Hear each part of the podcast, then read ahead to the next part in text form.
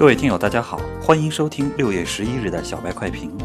小白快评，您每个交易日中午的免费资讯午餐。小白快评本日话题：MACD 出现小幅背离，做好风险防范。沪指今天对五千一百点的冲击仅仅是浅尝辄止，随后便在券商、银行、石油和煤炭等权重股的打压下，迅速回踩五千零五十点一线。中字头权重股这两天表现不佳，我们认为很大程度上受到了中国中车的影响。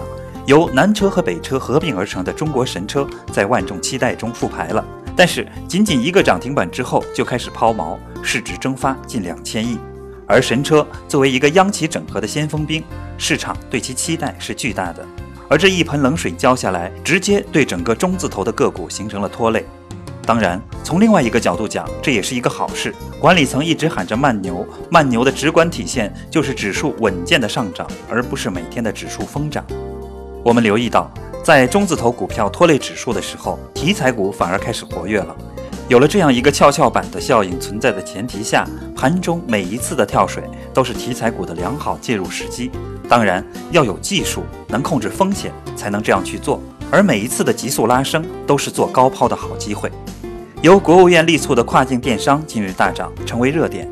次新股和水域改革概念同样处在涨幅榜前列。截至上午收盘，沪指报收五千零九十六点三七点，微跌九点六七点，跌幅百分之零点一九。分时图上看，整体运行平稳，盘中依然是宽幅震荡。从 MACD 看，依然存在小幅度背离。